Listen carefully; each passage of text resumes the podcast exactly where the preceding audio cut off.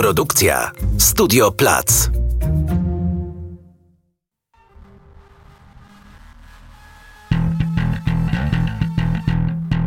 Nazywam się Barbara Klicka, a to jest podcast dwutygodnika magazynu o kulturze. Dzień dobry, to podcast dwutygodnika. Punktem wyjścia do dzisiejszej naszej rozmowy jest publikowany na łamach dwutygodnika tekst Zanny Berendt pod tytułem Ekosystem tańca. Jego autorka pisze między innymi: Ekosystem jest poręczną kategorią zaczerpniętą z nauk biologicznych i pozwala dostrzec wzajemne wpływy obszarów, które w ramach nowoczesnych specjalizacji na ogół rozpatruje się osobno. To prowokuje do zadawania pytań o to, kto i co tworzy bioróżnorodność danej struktury. O ekosystemie tańca współczesnego, o tym, z jakimi zmaga się wyzwaniami, porozmawiam dziś y, z autorką tego tekstu, na który się dziś powołujemy, Zuzanną Berendt, badaczką i kuratorką, redaktorką pisma Dialog Puzyny. Prawda, Zuzo? Cześć, Zuzo. Cześć, Basiu, dzięki za zaproszenie. E, moją drugą rozmówczynią dzisiaj będzie Joanna Szymajda, badaczka tańca i kuratorka. Dzień dobry, cześć. Dzień dobry, cześć. Dzień dobry wszystkim. Yy, słuchajcie, mam taką potrzebę zacząć podobnie jak Zuza zaczęła swój tekst. Na początku jasno określiła punkt, z którego mówi czy pisze. Ja mam bardzo poważną potrzebę określenia swojej pozycji yy, dzisiaj. Otóż o tańcu współczesnym wiem bardzo niewiele. Co bardzo interesujące, Wiem, że ostatnio macie kłopoty. Wiem, że prowadzicie jakąś ożywioną środowi e, środowiskową dyskusję. Nie znam jej tajników, ale to wiem, to do mnie dotarło, to przebiło się poza środowiskową bańkę. Ale nie mam bardzo dużego doświadczenia ani obycia e, z tą sceną. Zdarzyło mi się pracować na początku wieku e, w teatrze Wytwórnia. To był taki teatr, który już nie istniejący który na terenie e, Komesera miał ambicję, Małgorzata Owsianek, jego założycielka, miała ambicję stworzenia e, sceny tańca.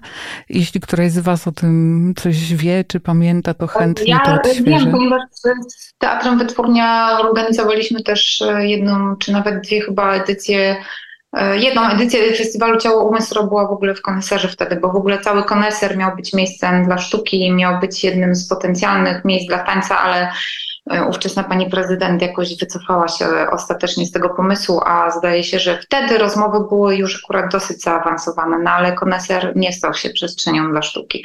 E, więc akurat Teatr Wytwórnia i konesera e, miałam okazję poznać. Myślę, że to w ogóle była świetna edycja festiwalu, bo te przestrzenie postindustrialne naprawdę świetnie się nadają do, do takich przedsięwzięć i tam ta edycja miała jakąś bardzo specjalną atmosferę, bardzo mi się wtedy podobała właśnie tak, tej... pamię pamiętam. pamiętam, czyli byłyśmy na tym samym festiwalu lata temu. E, pamiętam i pamiętam e, specjalnie zakładaną podłogę do tańca e, w tym... w tej... Musieliśmy wybudować całą scenę, także to akurat było kosztowne, bo nie było żadnej adaptacji, a te budynki były w stanie też przedremontowym i dosyć surowym, więc akurat dostosowanie było rzeczywiście dosyć kosztowne, e, ale nie byliśmy jedyną imprezą, która próbowała też koneser przecież tak e, przejąć trochę na rzecz kultury, tak. bo i warszawska jesień później też, też się odbywała właśnie w tych przestrzeniach. Ale one to były prawda. świetne. To właśnie by było ide, no, idealne miejsce, którego nie ma. Tak, to byłoby idealne miejsce, którego nie ma. E, I to chyba jest zdanie, które obejmie patronat naszą, nad naszą dzisiejszą rozmową na wejściu. Wtedy w wytwórni widziałam najwięcej tańca i najwięcej spektakli e, pełnych. Później pracowałam jeszcze z Leszkiem Bzdylem e, przy spektaklach Piotra Cieplaka i z Aurorą Lubos, którą, e, która jest wyjątkowo zjawiskową postacią, e, mam wrażenie, przy spektaklu Trojanki w poznańskim polskim. I zawsze y, patrzyłam na tę scenę tańca przez pryzmat tych napotykanych na mojej drodze osób, które coś mi pokazywały od siebie, z którymi coś na jakiś temat rozmawiałam i one mi pokazywały fragmenty spektakli, albo też opowiadały mi o swojej ścieżce edukacyjnej, która e, zazwyczaj była bardzo ciekawa. Nigdy nie trafiłam do tego miejsca jakoś tak żadną inną drogą niż ludzką.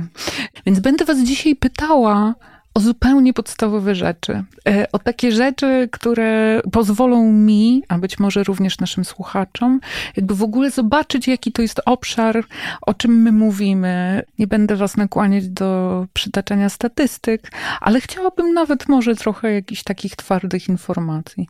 Zacznijmy od tego w ogóle, gdzie znajdują się w Polsce jakieś główne ośrodki taneczne. Czy możemy mówić o, o głównych ośrodkach? Czy to jest zdecentralizowane środowisko? Środowisko? Czy ono się skupia wokół jakichś miejsc? E, dobrze, to może ja zacznę, bo, bo e, też e, jakieś śledzenie dynamiki rozwoju tańca przez pewien czas, znaczy w ogóle cały czas nie zajmuję, ale śledzenie tej dynamiki rozwoju tańca w Polsce też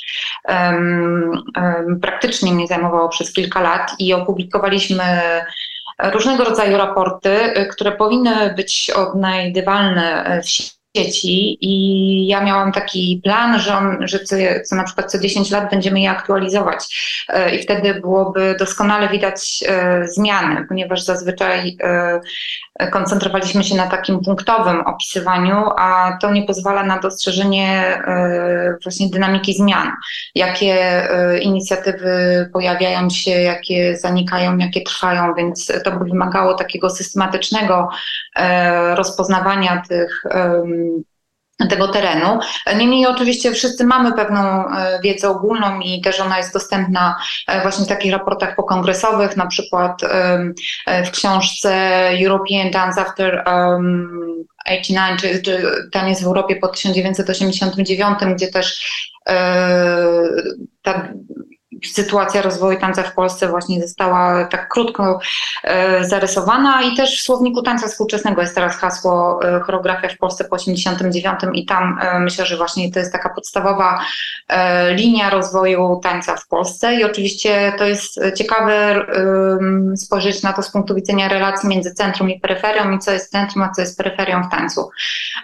Bo Warszawa nie jest centrum tańc, tańca polskiego, jeżeli chodzi o przynajmniej instytucjonalność, to nigdy e, nie był to jakiś e, najmocniejszy ośrodek, był to jeden z e, ośrodków, ale przez to, że właśnie ciągle nie, nie ukonstytuowała się jakaś fizyczna przestrzeń, moim zdaniem, E, to trudno, e, trudno było e, i nadal jest w Warszawie zaistnieć jakby na tej mapie takich ośrodków tanecznych, które w latach 90. kształtowały się na tak zwanej, nazwijmy to prowincji, chociaż to jest zupełnie inne pojęcie niż jak używam tego na przykład we Francji, ponieważ ta, ta prowincja była wtedy centrum tańca. Był to Bytom przede wszystkim, który zapoczątkował oczywiście E, myślenie o teatrze tańca w Polsce i przywiózł świetne nazwiska na festiwal w Bytomiu, e, ale wydaje mi się, że nie przełamał jednak w takiej ogólnej perspektywie kulturalnej tego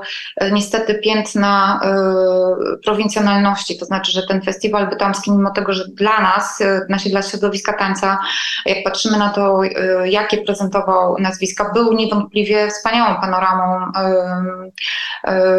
pokazującą rozwój rozwój tańca współczesnego, ale to się nie przebiło do ogólnej, e, wydaje mi się, do ogólnej e, świadomości tego, że e, na tyle, żeby ten taniec się ugruntował w takim ogólnym krajobrazie kulturowym.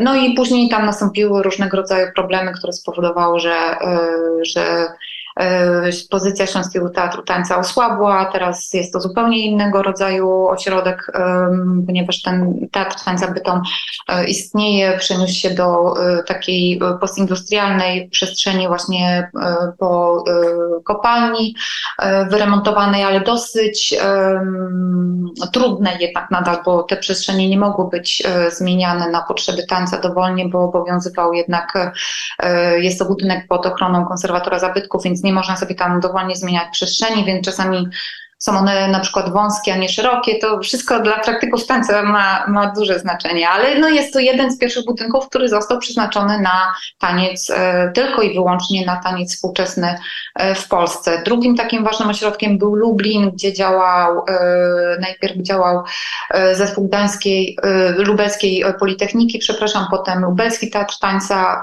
który nadal funkcjonuje, no ale też już jego główni tancerze i działacze mają no już powyżej 40 lat, więc też trochę, trochę inaczej funkcjonuje, no już nie jest takim może tylko, ty, takim zespołem, który przede wszystkim inwestuje w twórczość, ale też jakby w działalność około taneczną, organizując festiwale, warsztaty. No i ten ośrodek lubelski e, jest jednym z silniejszych, jest też ośrodek kielecki, który buduje swoją działalność wokół teatru tańca, który ma technikę jazzową jako bazę, ale też starają się czasami wychodzić poza ten schemat. Jest Gdańsk, który ma, dzieli z innymi sztukami też miejsce, jakim jest Żak, no ale tam nie ma żadnej stałej działalności instytucjonalnej. Jest festiwal organizowany od wielu lat również i jak wiadomo Gdańsk ma też swoją historię właśnie telefon Bzdulow i działalność Macieja Nowaka i działalność Melisy Montero, Wojciecha Smoknieja, więc tam się bardzo dużo działo też w latach 90., więc są te centra rozwoju tańca w Polsce Polsce po prostu są liczne, nie ma jednego centrum e, i każdy z nich ma naprawdę swoją specyfikę. To też jest fascynujące, że udało się mimo wszystko wypracować pewne, e, pewne profile. Jest też oczywiście wiele zjawisk efemerycznych, które pojawiają się na kilka lat, znikają. No jeszcze mamy Białystok, który też od kilku lat e, próbuje pracować prawda, nad e, stworzeniem jakiegoś bardziej zorganizowanego środowiska tańca, podobnie jak e, Kraków.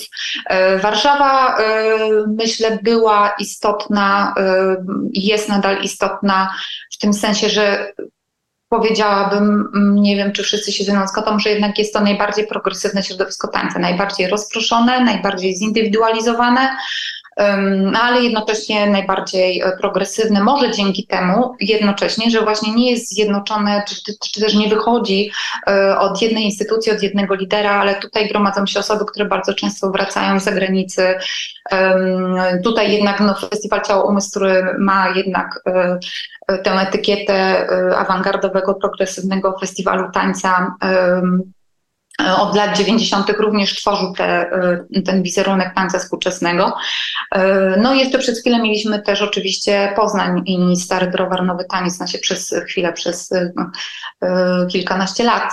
Niemniej ten ośrodek też już przestał funkcjonować, bo jak wiemy był finansowany z prywatnych funduszy, to znaczy baza jego była finansowana z prywatnych funduszy Fundacji pani Kulczyk, która obecnie działa e, w Szwajcarii. To i jeszcze Polski Teatr Tańca w Poznaniu, więc e, tak rysując mapę bardzo krótko i bardzo szybko e, mamy taki obraz. Teraz mamy jeszcze Katowice, gdzie działa Szkoła Jacka Umińskiego, która kształci performerów, aktorów teatru tańca, E, i z której wyszło kilka bardzo ciekawych nazwisk, nazwisk współczesnego, współczesnej sceny tańca współczesnego w Polsce, również jak Robert Wasiewicz czy Wojciech Gruciński, etc. Więc też kilka ciekawych postaci e, tutaj można powiązać. E, no i całe mnóstwo niezależnych artystek, artystów, które w dużej mierze gromadzą się właśnie w Warszawie. I są, i to jest ta przestrzeń, którą trzeba zagospodarować.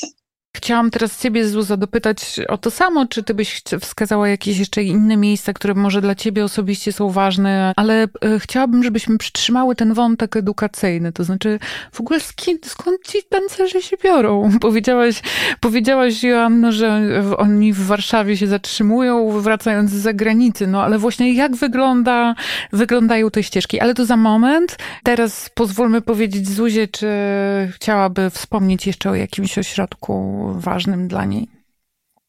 E, to znaczy, ja, ja na pewno rozwinę kwestię Krakowa, bo ze względu na moje miejsce zamieszkania to jest to, co najlepiej znam.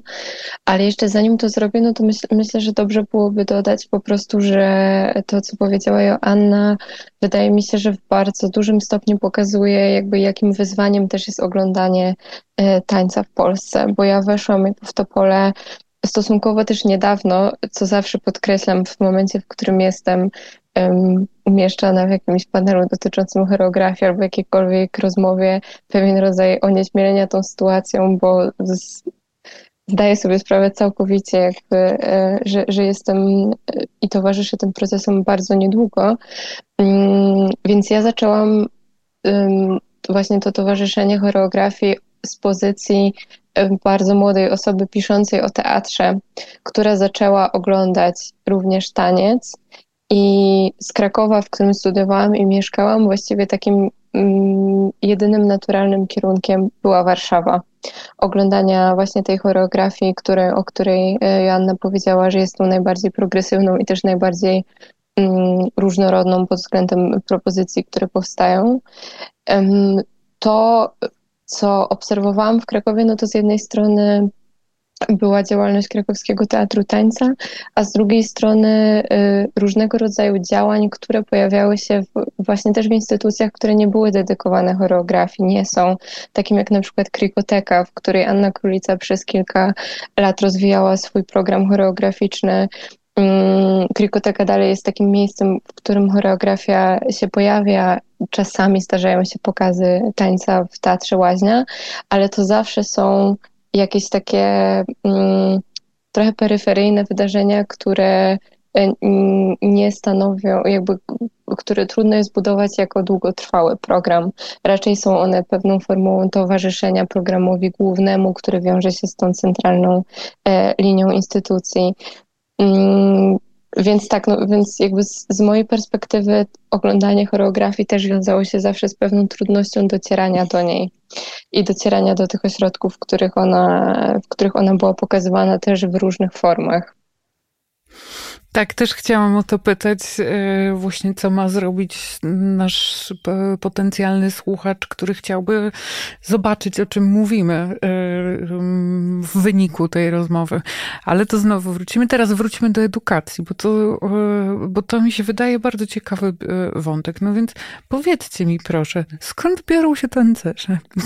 E, tak, to jest bardzo ciekawy wątek, bo on też nie jest e, jednoznaczny, to znaczy przez e, i, cały czas trzeba jednak to kontekstualizować też Niestety trochę politycznie, to znaczy do 1989 roku jedyną formalną edukacją od czasów PRL-u w Polsce była edukacja baletowa i właściwie tak samo w Polsce, jak i w wielu krajach bardzo często osoby E, praktykujące choreografię taniec współczesny kończą szkołę baletową, ale zmieniają jakby swój um, kierunek myślenia właśnie bardziej w kierunku tańca współczesnego, chociaż oczywiście powstają również szkoły tańca współczesnego. Natomiast to, co je różni, czyli szkołę baletową i szkołę tańca współczesnego, jest to, że szkoła baletowa zaczyna się bardzo wcześnie, zaczyna się w wieku 8-9 lat, ponieważ e, wymaga tak naprawdę dopasowania sylwetki przez e, powtarzające się e, codziennie te same ćwiczenia do wymogów estetyki baletowej, gdzie,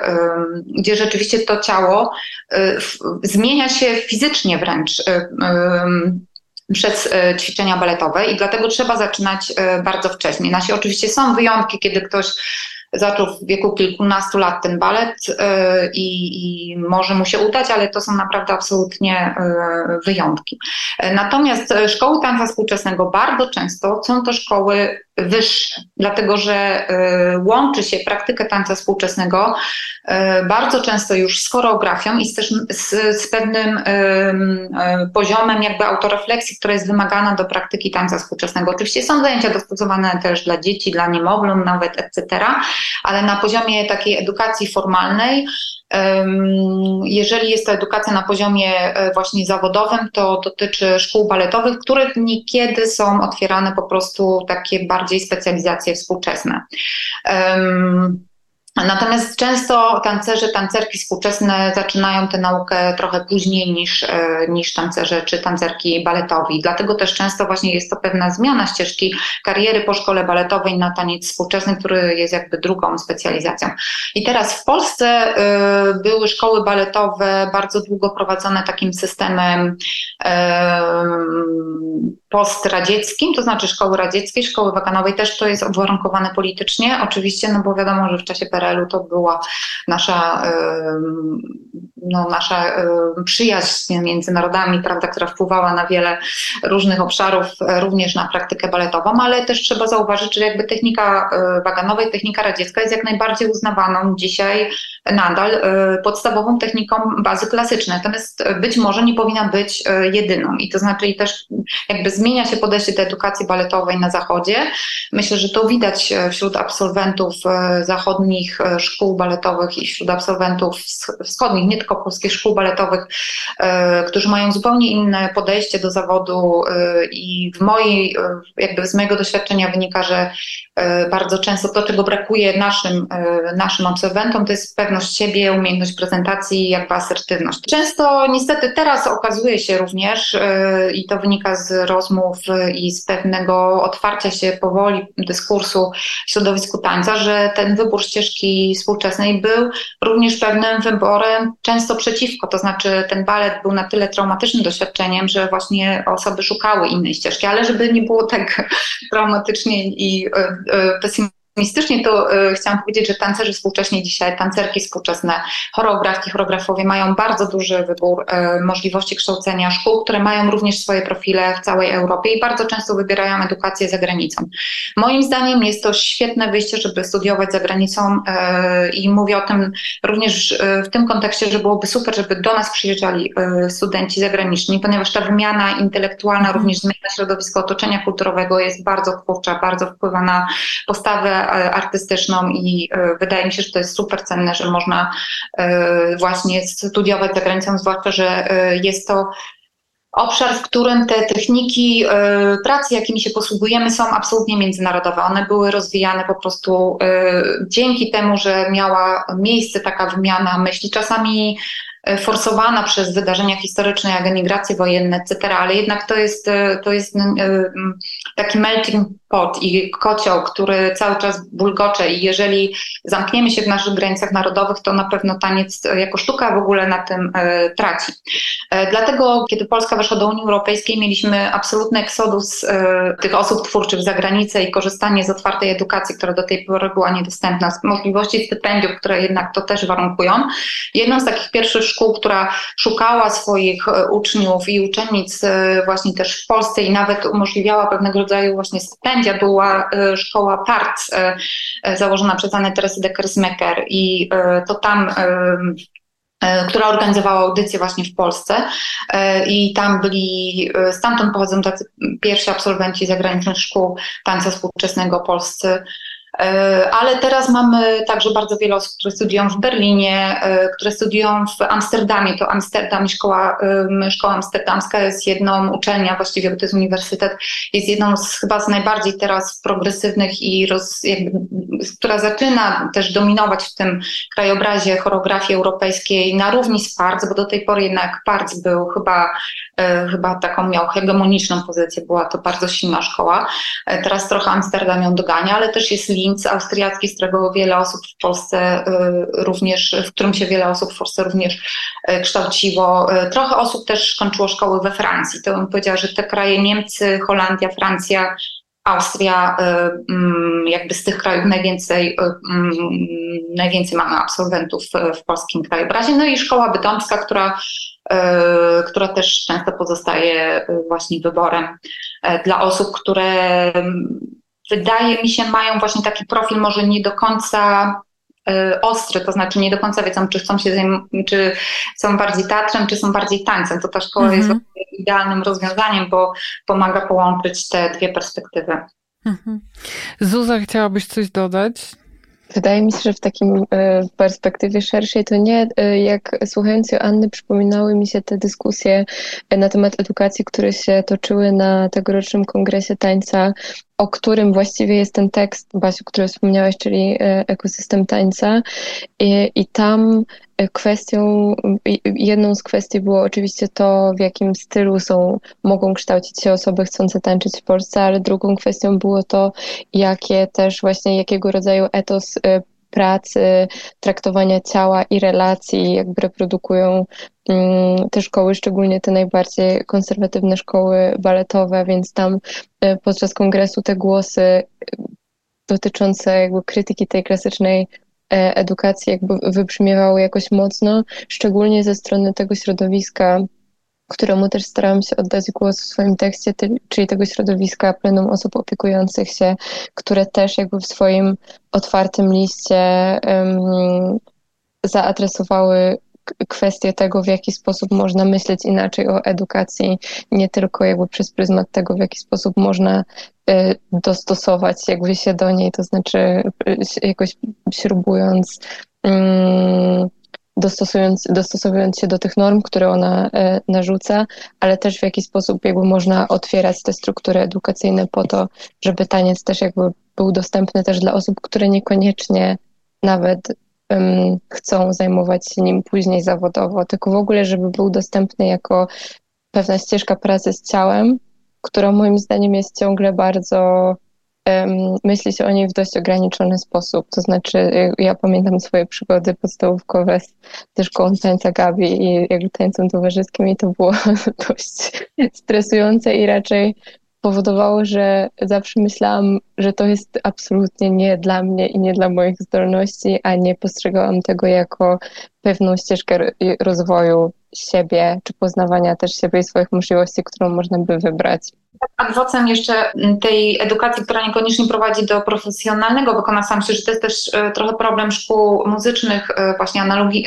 jakby szukając analogii, które nastawiają się na kształcenie mistrzów, a zapominają o tym, że no nie wszyscy będą mistrzami po tych szkołach, prawda? Więc e, fajnie jest, dobrze byłoby właśnie myśleć o, o tej edukacji także jako kurs ogólnej edukacji, która powinna być naprawdę dostępna szeroko, ponieważ akurat taniec współczesny jest obszarem niekompetytywnym, jest obszarem, w którym jakby w odróżnieniu właśnie od tańców towarzyskich czy od baletu, nie ma takiego nastawienia na konkurencję, jest bardziej rozpoznawanie własnych, e, umożliwia to taniec współczesny jako praktyka rozpoznawanie własnych możliwości, poznawanie własnego ciała, jakby dostosowanie praktyki do, do siebie.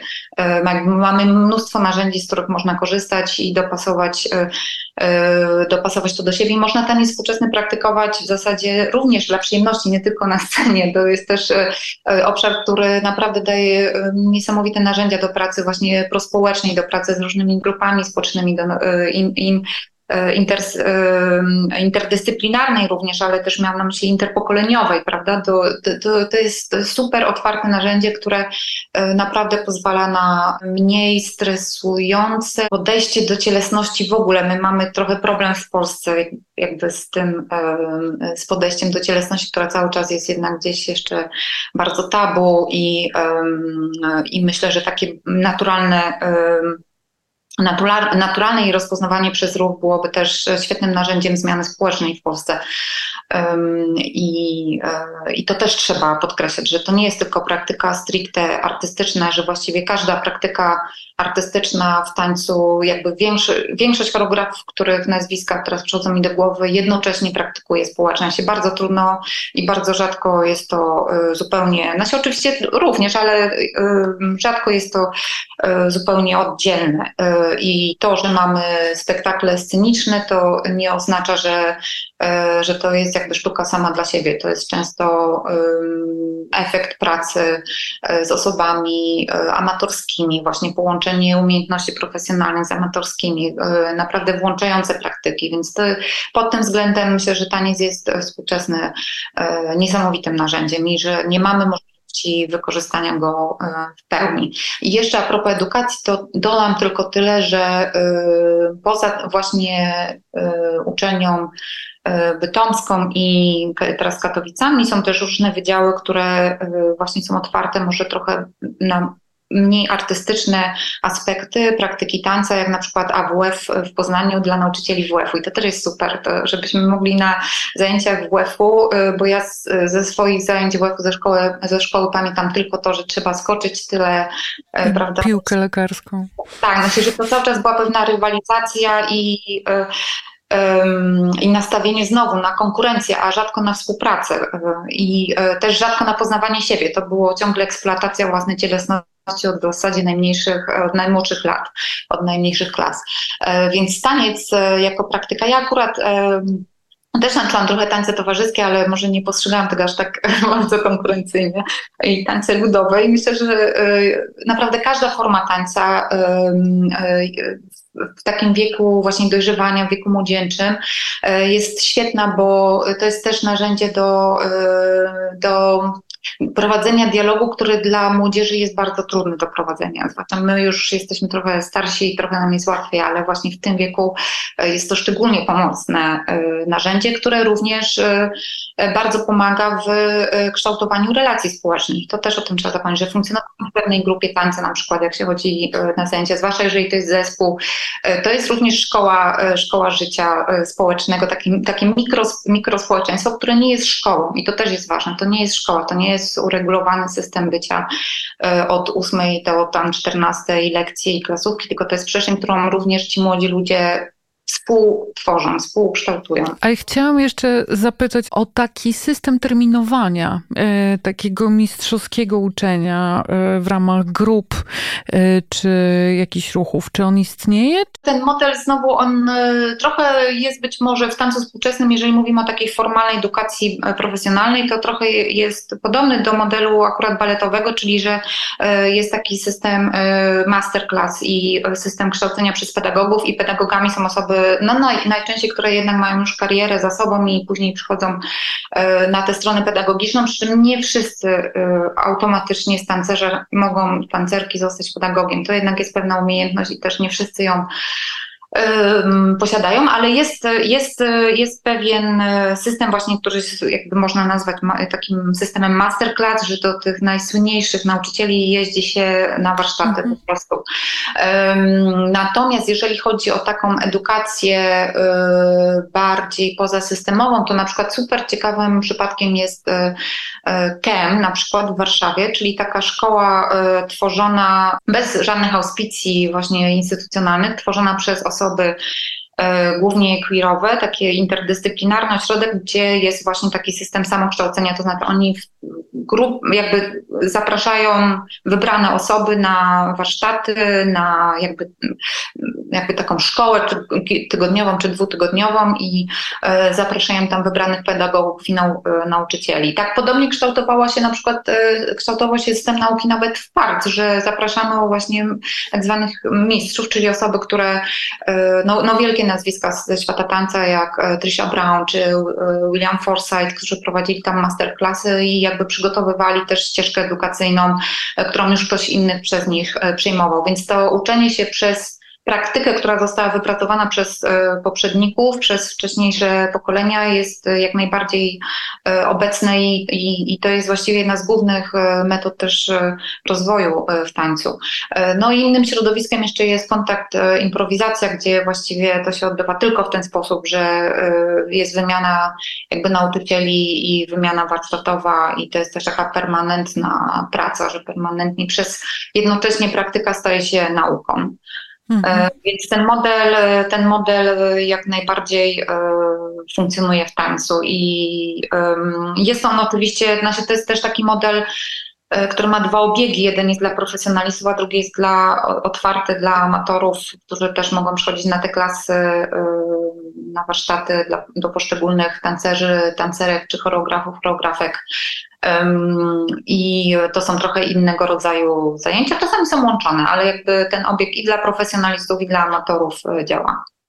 Zuza, chcia, chciałabyś coś dodać, czy nie? Pomyślałam e, też o kursie choreografii eksperymentalnej, który prowadzi Centrum w Ruchu w Warszawie, mhm. bo to mi się wydaje bardzo też ciekawą inicjatywą Marysi Stokłosy, która um, skupia właśnie os różne osoby zainteresowane choreografią i ruchem, ale niekoniecznie mające wcześniejszą jakąś edukację, która by pozwalała, e, która jakby jest wymagana, powiedzmy, w takich w edukacji formalnej. Z mojej perspektywy ciekawe jest właśnie oglądanie też tego, kto kończy ten kurs, bo często to są moi znajomi, którzy na przykład wcześniej zajmowali się bardziej pisaniem albo jakby dramaturgią rozumianą jako pewien rodzaj takiego intelektualnego towarzyszenia procesom artystycznym, a po części są to osoby, które raczej zajmują się na przykład performansem niż choreografią i na tym kursie dostają narzędzia, też jakby innego rodzaju narzędzia do pracy performatywnej i pracy na scenie.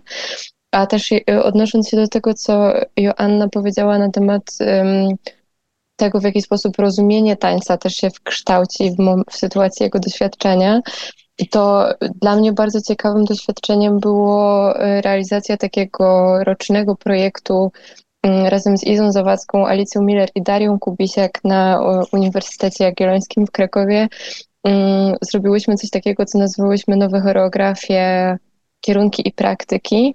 W ramach takiej jakby rodzaj kursu nieobowiązkowego dla studentów, w ramach którego um, choreografowie i choreografki przyjeżdżali do Krakowa pokazywać nagrania swoich spektakli, bo niestety nie miałyśmy takiego budżetu, żeby mogli pokazywać spektakle na żywo i prowadzili warsztaty dla studentów.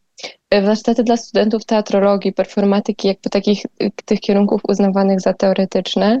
Jakby z mojej perspektywy osoby, która potem spotykała się z tymi studentami na zajęciach, jakby oglądanie tego, w jaki sposób oni zaczynają zupełnie inaczej mówić o, o ruchu, ciele, rozumieć go, i jakby też y, jak spada ich nieśmiałość jakby w obszarze jakby nazywania też pewnych swoich intuicji odbiorczych, no to było dla mnie totalnie jakiś taki e, bardzo budujący, ale też jakby pomyślałam, że to jest też jakiś wielki brak w ogóle takiej edukacji uniwersyteckiej w dziedzinie teorii i e, w ogóle sztuk performatywnych, ale mhm. szczególnie jakby tańca, który też jakoś tam się pojawia w tych programach teatrologicznych, ale zupełnie na marginesie że jednak nie, są pewne rzeczy, których się nie da zrozumieć tylko z teorii.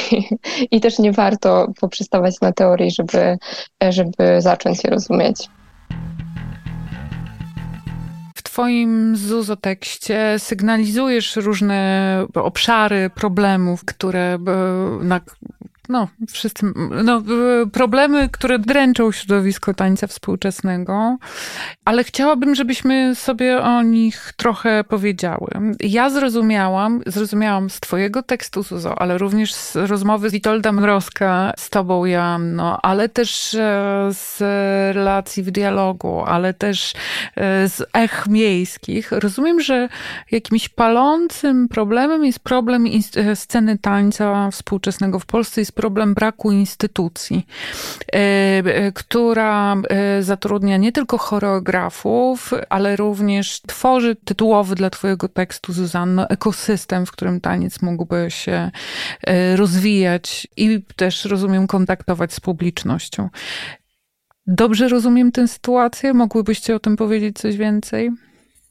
Doskonale. I to jest właśnie problem przede wszystkim e, miast takich jak Warszawa, które mają, e, które nie są pustynią taneczną, które mają niesamowity potencjał bo mogłabym to zrozumieć w przypadku miasta, gdzie no nie wiem, no nie ma żadnego zespołu, nie ma żadnych artystów, nikt nie działa, rzeczywiście można się zastanawiać, no to po co jakby e, przestrzeń dla tańca, ale w Warszawie, gdzie od kilkudziesięciu lat jest niesamowicie aktywne środowisko, e, to brak takiej przestrzeni jest naprawdę niesamowity, znaczy no jest zdumiewający właściwie i to, że za każdym razem musimy od początku zaczynać rozmowę od tego, że się tłumaczymy.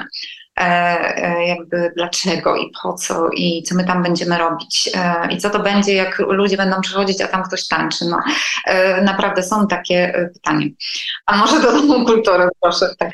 Więc to, to, to, są, to są rzeczy, które się powtarzają od wielu lat. Oczywiście ja tytułem jakby też samoświadomości i uświadomienia wszystkich słuchających tutaj wspomnę tylko o tym, że ja zakładam Instytut Muzyki i Tańca, który był instytucją ministerialną i to była pierwsza instytucja e, publiczna, która miała być poświęcona tylko tańcowi, ale ostatecznie no, jest muzyki i tańca, e, już nie wchodząc w szczegóły.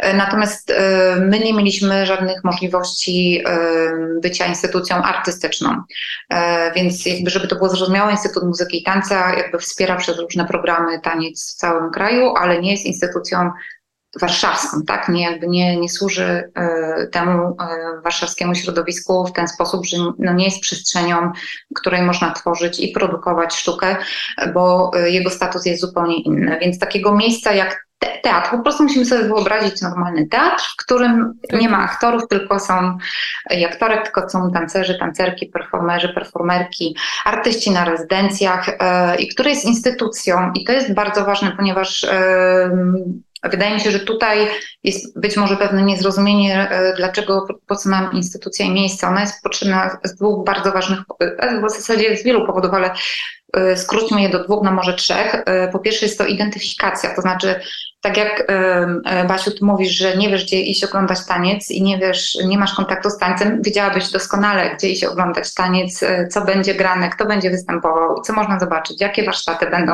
Tak e, to są miejsce, które cię prowadzi przez, przez właśnie krajobraz tańca i które w ogóle umożliwia jego poznanie, ponieważ ja się orientuję w tym, gdzie jest pokazywany taniec w Warszawie, kto występuje, ale to jest, znaczy bez świadomości skomplikowanych powiązań, to zwykły przeciwnik przeciętny, zwykła przeciętna osoba, która chciałaby po prostu zobaczyć spektakl tańca, nie ma pojęcia, gdzie ona ma tego Jasne. szukać. I naprawdę nie możemy tego też e, wymagać od takich osób.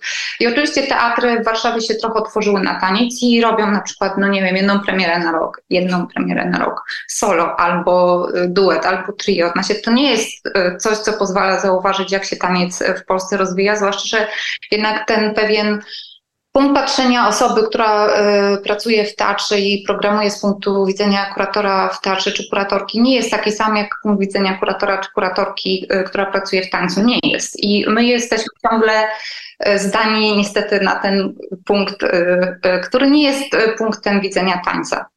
Nie mamy w Warszawie również miejsca, które byłoby, no to, to, już jest jednak idealne, jeżeli mówimy o ekosystemie, że powinien też być zespół tańca współczesnego. Mamy oczywiście zespół Polski Balet Narodowy, ale powinien działać również zespół tańca współczesnego, ponieważ to jest najlepsze narzędzie, znaczy jedno z najlepszych do docierania do szerokiego widza, to znaczy spektakle z dużą obsadą, y, taneczne, możliwość współpracy międzynarodowej. Y, więc to, y, ten pierwszy punkt, czyli identyfikacja miejsca, które jest miejscem dla tańca. I to jest miejsce, to jest ważne miejsce. No możemy to sobie wyobrazić w ten sposób, że no nie ma filharmonii w Warszawie, nie ma żadnego teatru i teraz jak chcemy obejrzeć spektakl tańca, to musimy znaleźć piwnicę w kamienicy na Mokotowie, gdzie ktoś gra i to jest wszystko robione na grancie i za dwa dni już nie ma tego spektaklu, bo już nikogo nie, nie, jesteśmy w stanie sobie tego wyobrazić, ale tak właśnie funkcjonuje taniec, że jest to bardzo rozproszone, grantowe i przez to osoby, które chciałyby go lepiej poznać, mają z tym naprawdę spory problem. Oczywiście cały czas pewnym narzędziem poznania są festiwale i one są świetną panoramą tego, co się dzieje też w innych Jasne krajach, ale no one trwają kilka dni w roku, tak? I na dodatek przez system grantowy w Polsce funkcjonuje to tak, że wszystko odbywa się na jesieni. Wszystkie festiwale są we wrześniu, w październiku, ewentualnie. Oraz nie można mieć pewności, czy w, w przyszłym roku znowu nie, się odbędzie. Nie, nie ma absolutnie, więc to jest tak. znowu to, że mamy nic, nic, nic przed pierwsze pół roku, a później wszystko naraz. Więc wiadomo, tak. że też dla widza to jest absolutne przesycenie, że musi to wszystko konsumować w cudzysłowie jakby w ciągu dwóch czy trzech miesięcy w roku.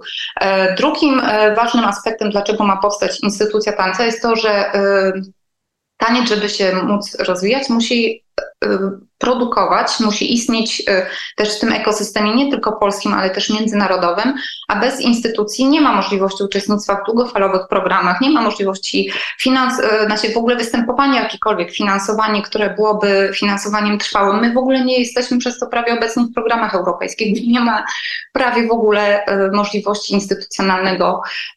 Bez instytucji nie można tego robić po prostu. To jest formalna podstawa do trwałego, normalnego funkcjonowania.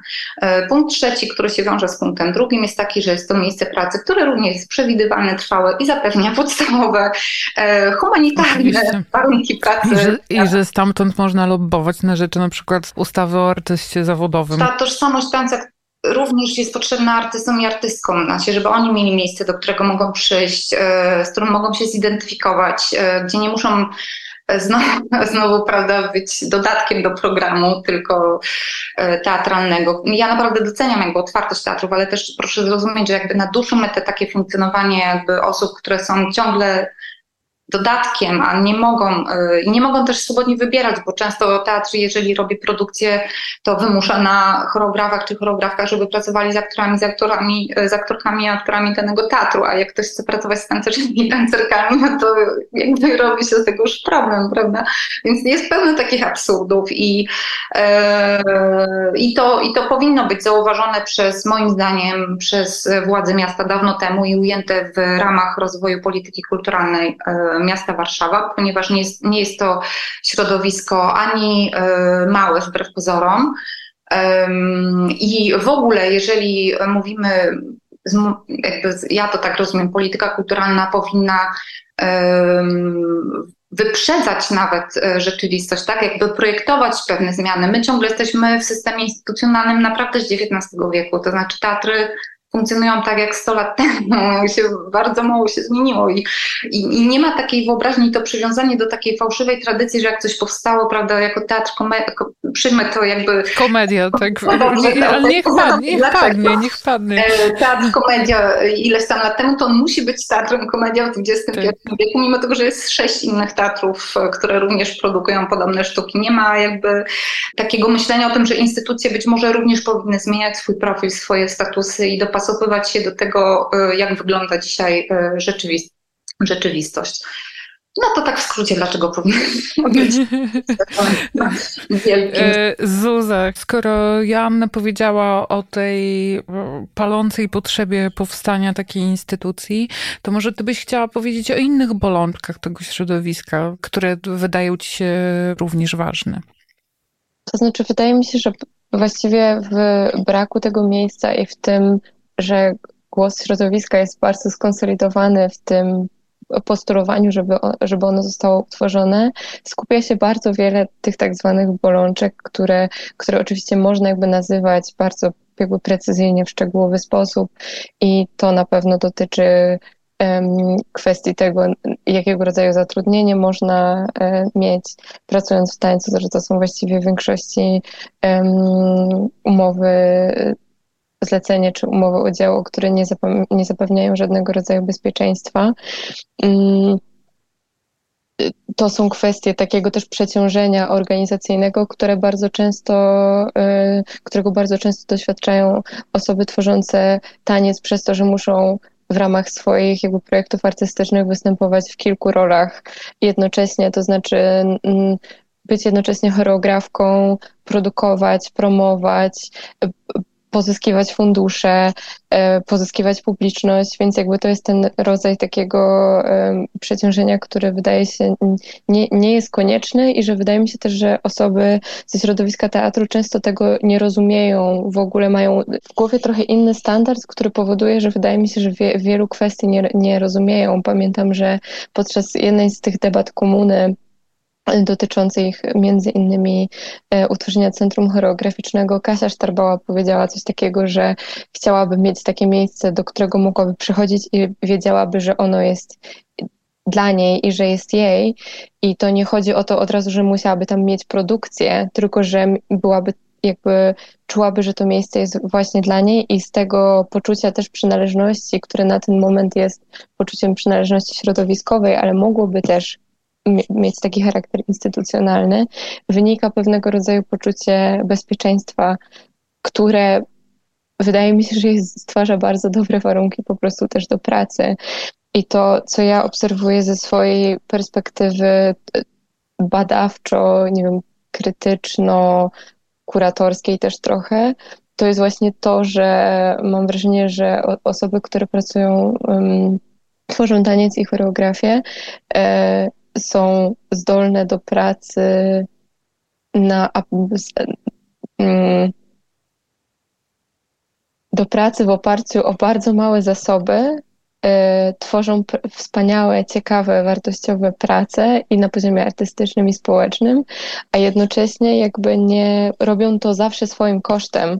I to jest, wydaje mi się, że coś, co jest konieczne do wyeliminowania, albo przynajmniej do stopniowego wyeliminowywania, bo może się nam wydawać, że zasoby tego typu, zasoby kreatywne, wiem, taka chęć też jakby tworzenia są niewyczerpane, ale wydaje mi się, że one jednak są wyczerpane i że, i że nie, nie chcemy w tym sensie, dojść że do... wyczerpywalne. Są wyczerpywalne, tak. tak. I że tak. nie chcemy dojść do momentu i chciałabym powiedzieć, uwierzcie mi, nie chcemy, w mhm. którym jakby się o tym e, przekonamy. A teraz mam wrażenie, że jeszcze jesteśmy na tym etapie, na którym pewne osoby już jakby rezygnują i wypalają się.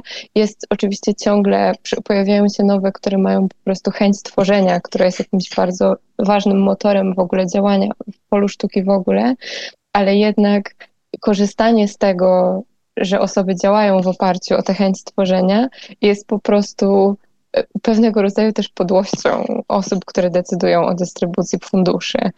mm, no nie, że, że po prostu jeżeli możemy sobie, że jeżeli widzimy, że dają radę, to czy musimy tak naprawdę coś im dawać? I jak moja odpowiedź brzmi tak, musimy, czy musicie. Tak. Jakby nie wiem nawet jaką formę czasownikową tu zastosować. No ja się zajmuję literaturą, więc wiem, co mówisz. E, e, dobrze, ale to jest bardzo poruszające. Pozwólmy naszym słuchaczom, słuchaczkom zarezonować z tym i iść na spektakl. E, podajcie namiary. E, ja polecam przede wszystkim festiwale e, w Warszawie, e, bo nadal to jest przestrzeń najszerszej prezentacji tańca, również lokalnego. Czasami można zobaczyć taniec taki bardzo progresywny, właśnie jeżeli ktoś ktoś chciałby bardziej w tym kierunku, to y, w Nowym Teatrze. Jest wystawa choreograficzna w MSN-ie również jeszcze przez dwa tygodnie też ją polecam. Dobra, Zuza? Więc może ja też trochę pójdę tak nie wydarzeniowo, i dla mnie bardzo ważne są takie nie, nie tylko jakby sytuacje, w których można oglądać, ale też jakby pewne inicjatywy, które powodują, że ten ekosystem się rozwija i wzmacnia. I dla mnie te, tego rodzaju inicjatywą jest Przestrzeń Wspólna, której jedną inicjatorek była y, Alicja Czyczel. I to jest ta grupa choreografek y, i choreografów, ale też y, badaczek, osób piszących, kuratorek z właściwie całej Polski, chociaż tak jak zazwyczaj to bywa, serce grupy bije w Warszawie, takie jest moje przeczucie. Już myślałam, że powiesz jak zazwyczaj bywa w Krakowie. nie, w Krakowie bije serce wielu rzeczy, akurat nie przestrzeni wspólnej. I przestrzeń wspólna nie jest, to nie, to nie jest e, taka grupa, która zapewnia program performatywny, ale działa, jej działalność można śledzić na Facebooku i ostatnio współpracując z Queerową Akademią Ruchu, która jest też związana ze wspomnianym wcześniej KEM-em, mm, zorganizowała na przykład plener choreograficzny w Warszawie, który był e, taką formą dzielenia się praktykami mm, kierowaną nie tylko do osób zawodowo, e, zawodowo tworzących taniec. E, I też z tej perspektywy krakowskiej polecam Krakowskie Centrum Choreograficzne, które działa w Nowej Hucie, Nowochódzkim Centrum Kultury i tam jakby zajmuje, podobnie jak taniec, często jeden z pokoików czy jedną stal e, w tym wielkim budynku centrum. Mm, ale z mojej perspektywy to jest bardzo ciekawe miejsce, które tworzy, tworzy wspaniały zespół e, dziewczyn, które e, kuratorują zespołowo krakowski festiwal tańca, którego jedna z edycji zakończyła się dosłownie kilka miesięcy temu, ale też e, tworzą cały taki program otwartych dla publiczności wydarzeń, jak na przykład kon konferencja naukowa, która miała miejsce w marcu albo w kwietniu. E, proponują warsztaty, różne formy, y, różne formy uczestnictwa i edukacji w zakresie tańca, y, które mi się wydają bardzo, bardzo ważne i ciekawe, więc też z takiej pozawarszawskiej perspektywy to na pewno Krakowskie Centrum Choreograficzne warto mieć w sercu. Bardzo Wam dziękuję za dzisiejsze spotkanie. Bardzo się dużo nauczyłam. E, moimi gościniami były dzisiaj Zuzanna Berendt. Do widzenia, do zobaczenia Zuzanno. My to już za chwilę. Dzięki. E, I Joanna Szymajda. Dziękuję bardzo, Joanno. Miło było Cię poznać. Również i bardzo dziękuję za rozmowę. Do zobaczenia. Słuchasz podcastu Dwutygodnika, magazynu o kulturze. Czytanie ostatniego numeru dwutygodnika warto chyba mm, zacząć od y, takiego manifestu Anny Cieplak i Michała Krzykawskiego Czytać, pisać, uważać, w którym piszą między innymi tak. Od dwóch dekad udajemy, że wciąż potrafimy uczyć osoby, które nie umieją głęboko czytać. Nie umieją nie dlatego, że są mniej inteligentne, lecz dlatego, że potencjał tej umiejętności jest osłabiany stale przez ekrany. Cieplak i Krzykawski podkreślają, że takie prawo do zachowania uwagi, które musimy sobie wywalczyć jako świadome technologicznie społeczeństwo, to jedna z zupełnie kluczowych kompetencji koniecznych do przetrwania trudnej przyszłości, która nas czeka. Z kolei Marcin Stachowicz pisze o dwóch ekologicznych dystopiach, o miniserialu Ekstrapolacje oraz o Silosie. W numerze znajdziecie też m.in. teksty o wystawie Duby Smalony w Białymstoku, zniszczonym przez wojnę domu Poliny Rajko w Ukrainie o trzeciej części kultowej gry Baldur's Gate i e, o serialu Warszawianka i filmie Bestie. Zapraszam do czytania. Redaktorka prowadząca numer Zofia Król. To był podcast dwutygodnika magazynu o kulturze. Dżingiel Małgorzata Teklatekiel. Dwutygodnik jest wydawany przez Dom Spotkań z Historią, Instytucję Kultury Miasta Stołecznego Warszawy. Produkcja Studio Plac.